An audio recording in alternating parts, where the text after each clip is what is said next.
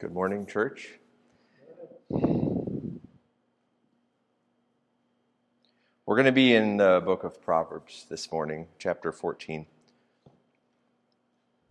Our text will be verses twenty-six and twenty-seven. I'll read it in a little bit here. We're going to be discussing the fear of God. A good slogan for the entire book of Proverbs would be, "The fear of the Lord is the beginning of wisdom," which is one of the first assertions made in the first few verses of the first chapter of the book. And one of the mistakes that are easy to make when reading this book is we have a tendency to grab out a proverb and just apply it how we want. And this is usually very easy to do, particularly with the Proverbs, and it is very easy to misquote. Chapter fourteen, where we are today, uh, are among the writings in Proverbs that reflect on the former discourse, which are primarily chapters one through nine. It is really important to read the surrounding verses to see if they follow the same topic. So if we do, just open to a section of the Proverbs, read before it, read after it. This is one of the basic ways to guard ourselves from error when desiring understanding. So if you read a proverb and the few before or after seem unrelated, or seem to conflict, you're probably misunderstanding.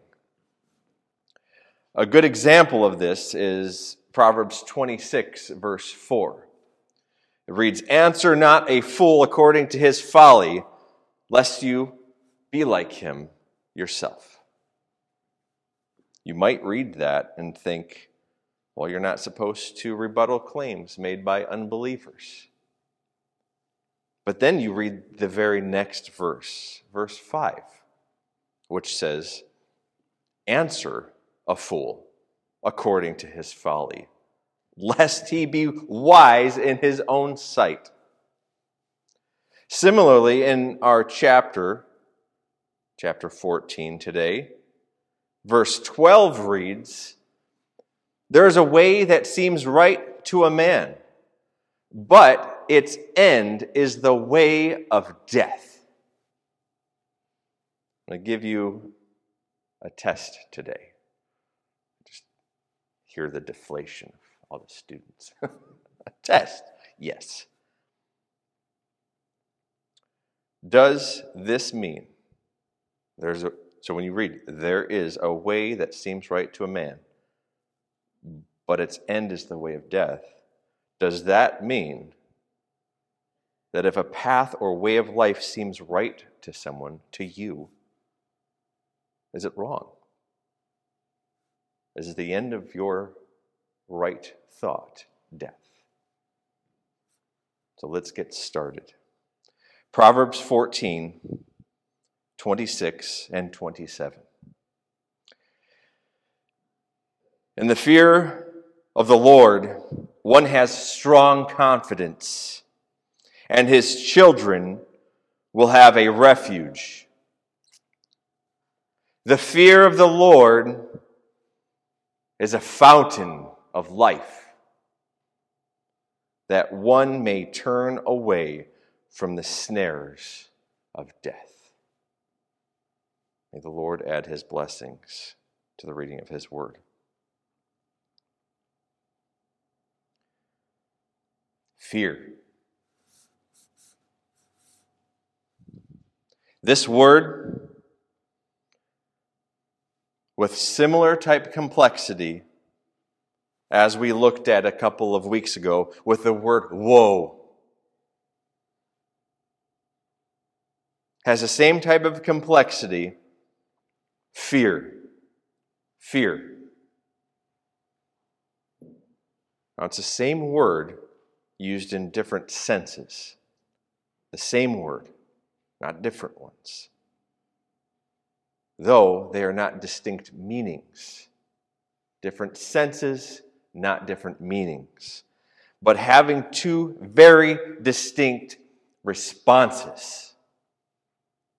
The sense in which it's used in our passage today is having a profound reverence of something or someone. You might imagine watching a nuclear bomb explode off in the distance. As long as you're a safe distance away, or you're watching it on video, you might look in awe, watching the multiple megatons of destructive power, perhaps with concern about the damage that it could do, but certainly knowing that if you were ever exposed to such a force, you'd be killed instantly. The same word is used elsewhere to describe a more modern use or modern sense of the word. What we more commonly think of when we hear the word fear, it's when being afraid. When Adam had sinned against God in the garden and he hid himself, he explained to God that he hid himself because he was afraid of God. The word fear, again, carrying a sense towards something with awesomeness and great might and great power. Adam wasn't scared of God as though he were savage or brutal in his might, but rather seeing him clothed in splendor and majesty. Using the idea of fear towards a nuclear bomb, you can imagine if a suit existed where you have one hundred percent certainty you could withstand the impact and the radioactive particles in an explosion without harm to you. Your fear would have greater depth of anticipation, but you knew you'd be okay. Lots of Christians have confusion about this, especially in light of passages like First John four eighteen, where he says, perfect love casts out fear. And I want you to keep that in mind throughout our examination of this passage. Are we to have fear, or are we not? This fear mentioned here, it's connected in our passage of having it with God. Fear the Lord.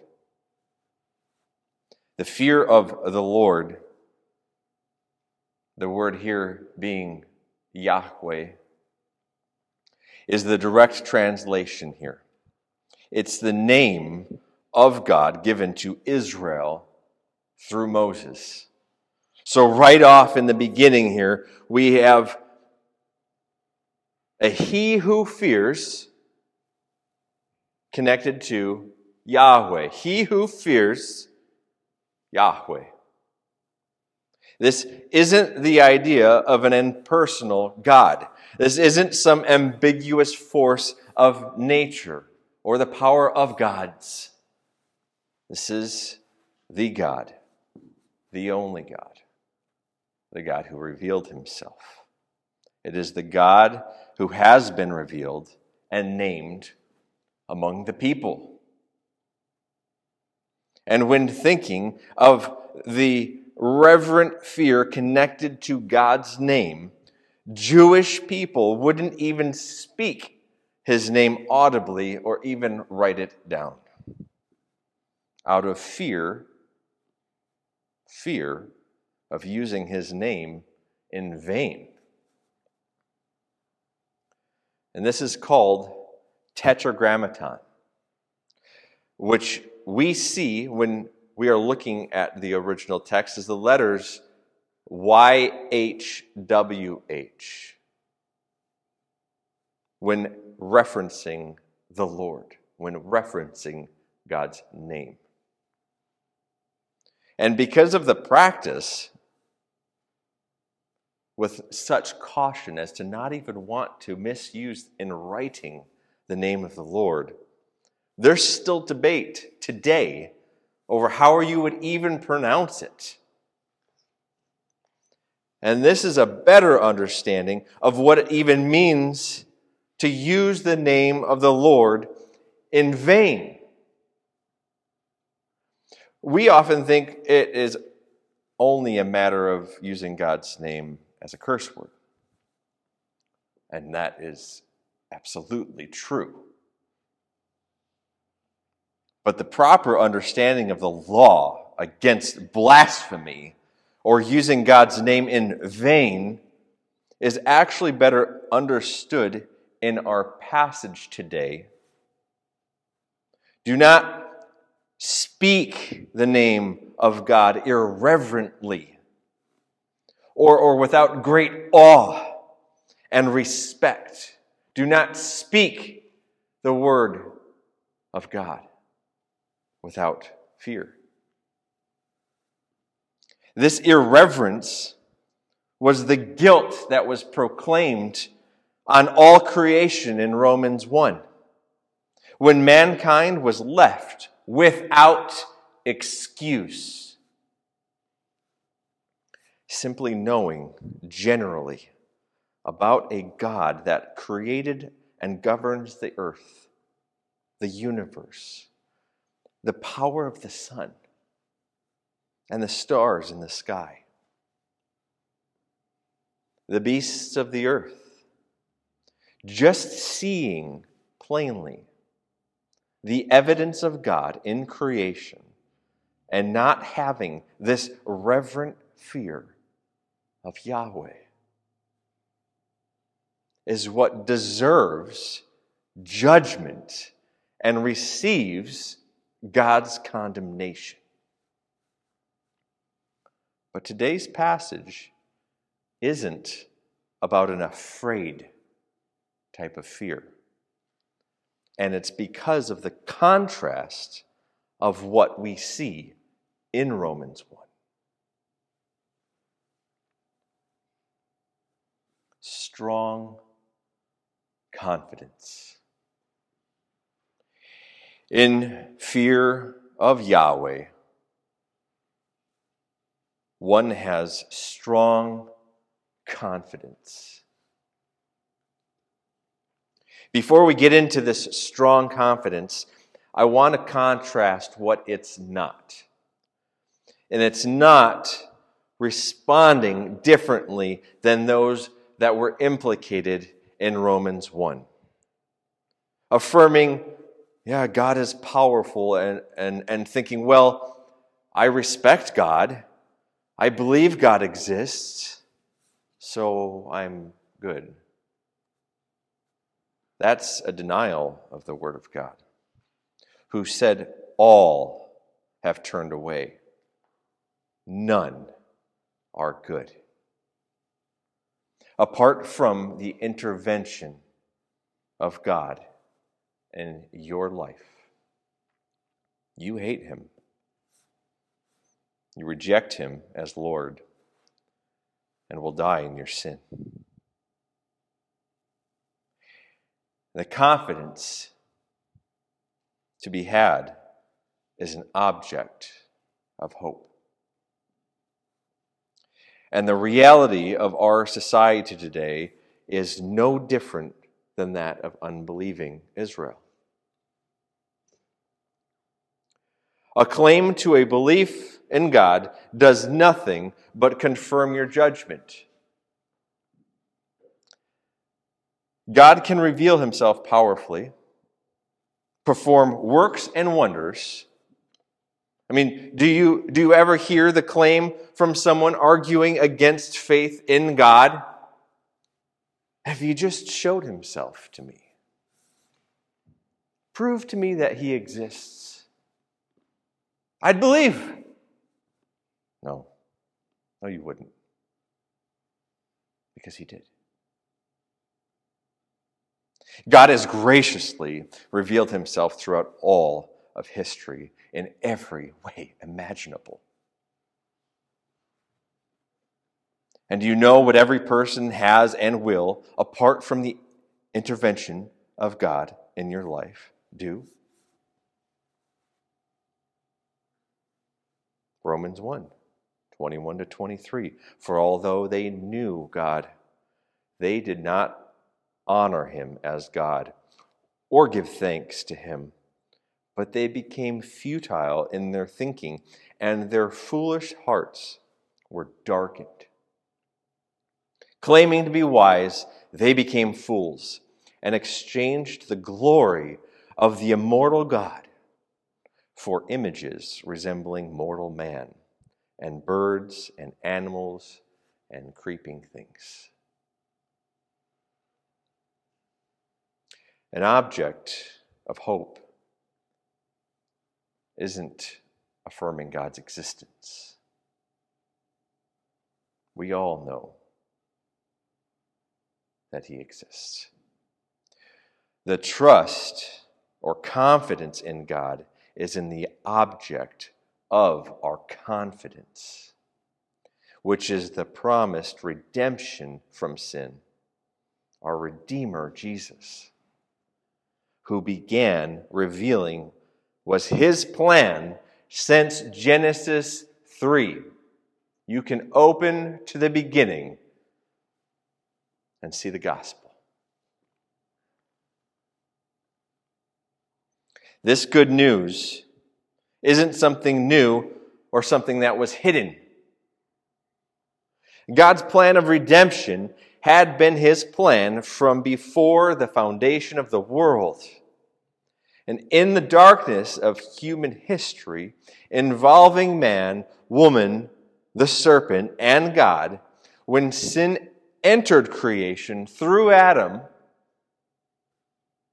God responded. He responded with curse, and he responded with the good news. Sin came, and death through sin. But the hope was that, I quote, I will put enmity between you and the woman, and between your seed and her seed. He will bruise your head, and you shall bruise his heel. It's the gospel. It's what is referred to as the proto-evangelium. Protos, meaning first, and evangelion, gospel, gospel. First, gospel, Genesis three. So when you think confidence, it's not ambiguous. Don't fill in the definition with what you think might be. It's specific in the person and plan of God as revealed in Jesus Christ. And before the fullness of the revelation of Jesus, it was in this same promise. It was in the promise. This same good news that was where the trust was placed. The plan of God that brought about salvation for all belonging to God for all time. Trust in the promise. That's why all the way back in the Proverbs, you can have King Solomon write about having confidence in God.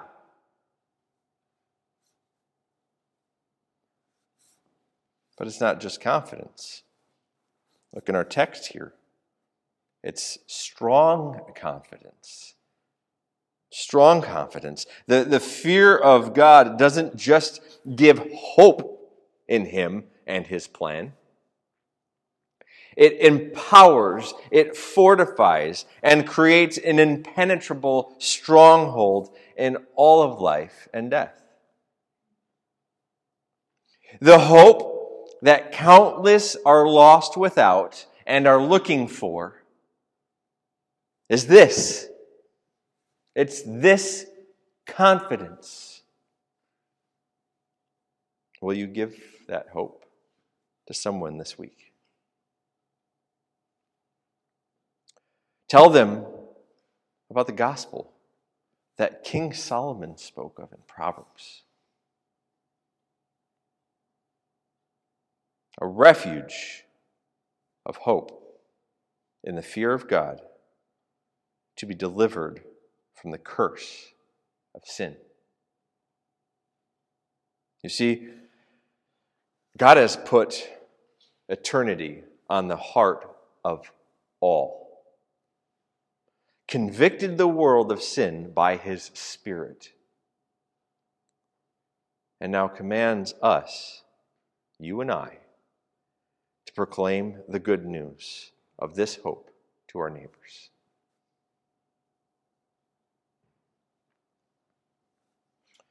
Here in the next part of our passage should sound familiar.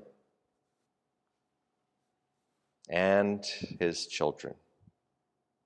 And his children. Similar to how the first mention of the gospel is from the beginning, Genesis three, and throughout the ages, so is the work and purpose of God in families. You and your children, you and your household, all of the families of the earth, the heritage of the Lord. For me and my household, what does he say? We will serve the Lord. Hold on, Joshua. Hold on a second. Sons, daughters, spouse, servant, children, grandchildren. What are we, what are we talking about here? Well, what you meant to say in that very patriarchal and authoritative attitude is that you'll go and ask little Johnny when he's ten if he wants to ask Jesus into his heart, right? Brothers, church, I don't use ridicule lightly or ignorantly. We need to kill the nonsense of individualism of the Christian faith. God knows families. He blesses families and has created the family as the means by which generations of warriors of His kingdom go forth to conquer the earth. And the outliers that have been brought in individually, they have been adopted into a family, His family. Your faith is not your own. Your beliefs about God are not your own. And you don't get to sit in your closet with your Bible and separate yourself from the family of God. Being removed from the continued filling of the earth through the families of the earth. Fathers are instructed to bring up their children in the discipline and instruction of the Lord. It's a command. Children, you're instructed to obey the teaching of your father. Those same fathers instructed as husbands to see their wives washed and sanctified by His word. And those wives instructed to submit to the rule and teaching of her husband. Do you see the glory in this? I hope you do.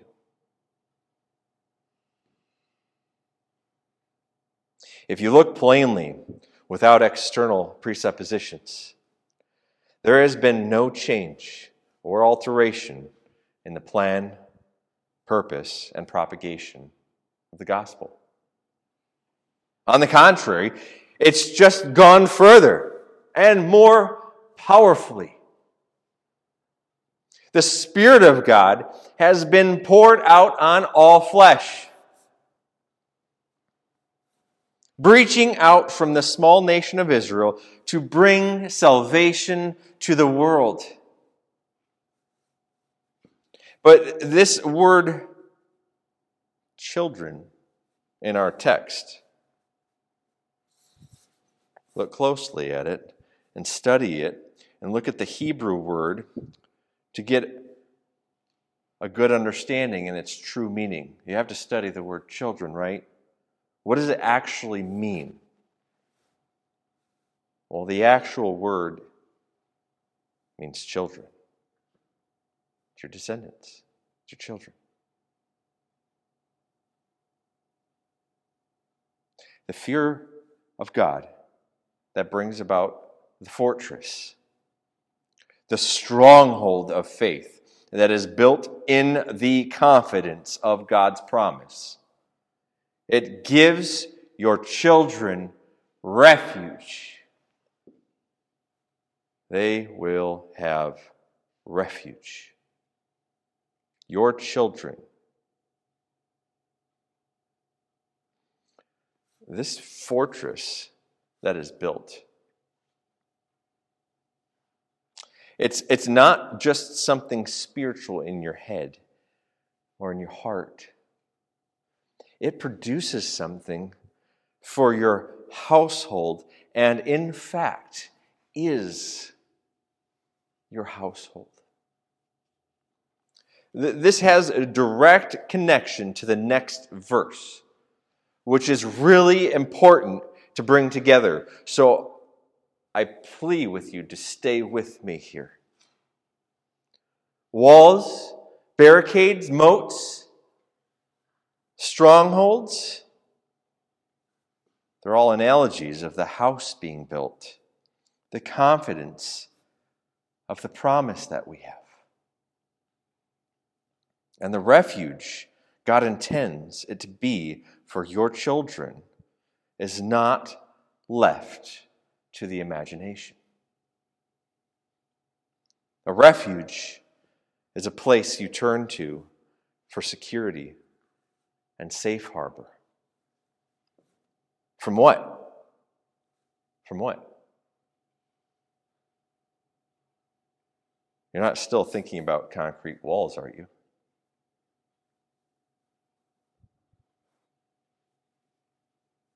Let's keep going. A fountain of life. Ah, more analogies. A fountain. What is it? It's a place where water begins. But it's not a fountain of water. It's the spring of life itself. And if your mind doesn't go here, I'll bring it here. John four fourteen. You remember the story when Jesus tells a woman drawing water to give him a drink. Jesus answered her, "If you knew the gift of God and who it is that is saying to you, 'Give me a drink,' you would have asked him, and he would have given you living water." The woman said to him, "Sir, you have nothing to draw water with, and the well is deep. Where do you get that living water? Are you greater than our father Jacob? He gave us the well and drank from it himself, as did his sons and his livestock." Jesus said to her, "Everyone who drinks of this water will be thirsty again. But everyone who drinks of the water that I will give him will never be thirsty again.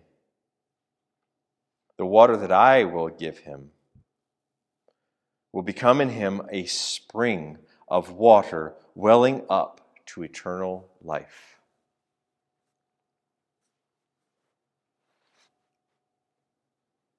So you don't feel bad because she got hung up on analogies too. It's like, Jesus, you don't even have a bucket. What are you going to do? Fear Yahweh. Fear Yahweh. You have a fortress of hope in the promise of God. You build it up among your household, strengthening the walls, filling the moat, and reinforcing the gate, which the fear is life for you and your household. This word, life, basically, is the very meaning of being alive. But not just merely having a pulse. The source of this fountain brings about vitality and joy and health and energy. The refuge that you reside in, it has a well. It's, it's water source that you drink of to live creates the most purposeful and hope-filled life that one can possibly live. What does it do? It turns away the snares. This phrase, turn away. It's like repentance. It's a change of mind. A change of direction. The change of direction is from that which would catch you, like a lure does a fish. You're the fish, the lure is sin, and the one catching you doesn't want to throw you back when he gets you. When we pray the Lord's Prayer like we do each week here, lead us not into temptation. Lead us not into temptation. This prayer is a prayer for us to be fortified in Christ. And a snare would be like leaving your fortified home with the front door wide open. When we turn away from God and the peace of His gospel, we turn to the snares. We turn to the snares that lure us in and wreak havoc on our lives and our households. It's why the evil among this generation hates families. Hates. They hate strong dads. Confident, fulfilled women keeping their homes. And children who would learn from their parents. Why? Why such hate? Because it's God's program. And they want to destroy it. And if they can't, they're going to try to get into it. Fearing God, it builds a refuge of the home. It protects from the carelessness of falling into sin that would catch us. Peter describes Satan like a prowling lion. You can imagine it, looking around, seeking out his next victim. The family, the home, it's where the fortress is. And you keep him out. And the life, protection, and joy of that home is to keep you and your children from pursuing the lies of this world that lead, in our text, to death. of death, of death, the last part of our text here, can basically mean the opposite of what it is to be alive. Like life. We saw earlier. But it's more. It's, it's more than simply having a pulse, as we saw life. Death here also means more than just the absence of a pulse, a heartbeat. It is the, the personification of death, the, the God of death. It is to be among the realm of the dead and its ruler. That's what's said here.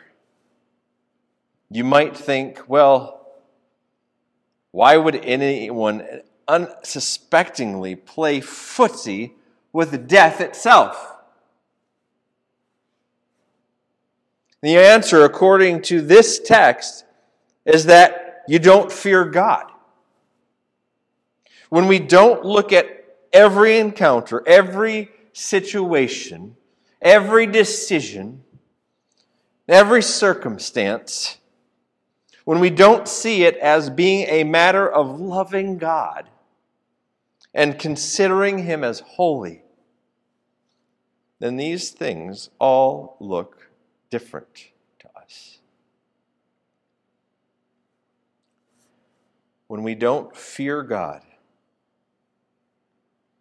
we look at the face of death with indifference. We don't see the threat, nor care to recognize it.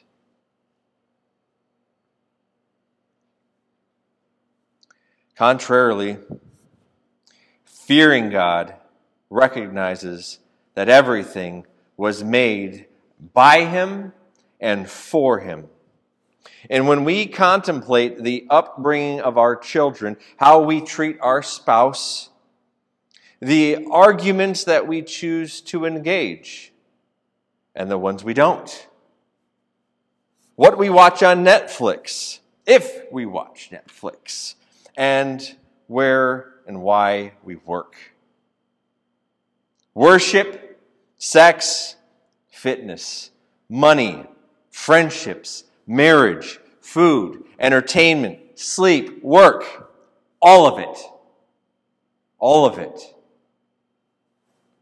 The fear of the Lord orients our mind rightly to acknowledge the holiness of God and that I'm not. It sees that in every seemingly minuscule part of my day and yours and life, it exists to magnify the glory of God in His creation. Everything. It gives us hope that He has purposed all things to work about for our good. That leads us to the promise of life in Christ, redemption from this death.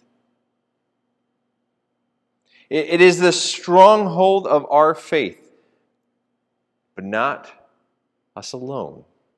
Not us as siloed Christians. It is a stronghold for us and our children, our households, a refuge from the darkness of the world as Christ shines the light and overcomes it. The fear, the fear of the Lord, the fear of Yahweh, the God of Abraham, it exposes the abundance and goodness of God and the life that He desires for us. He's a good God, a loving God.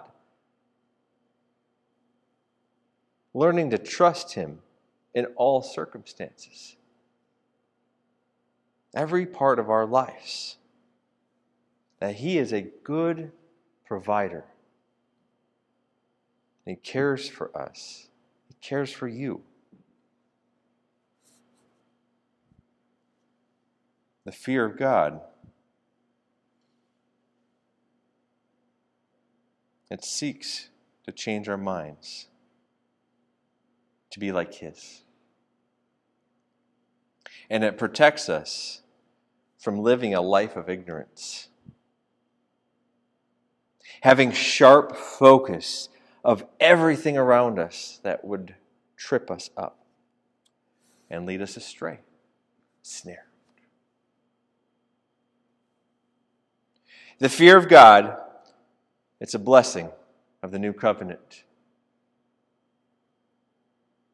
It's a work that God does in us today through a new heart.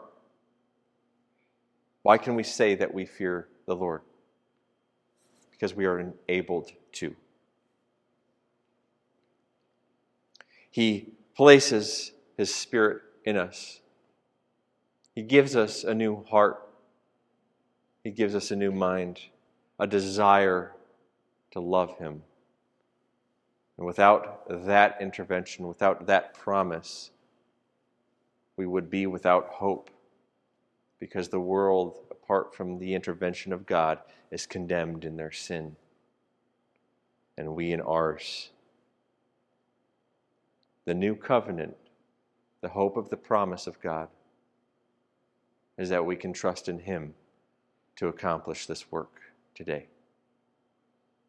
Amen.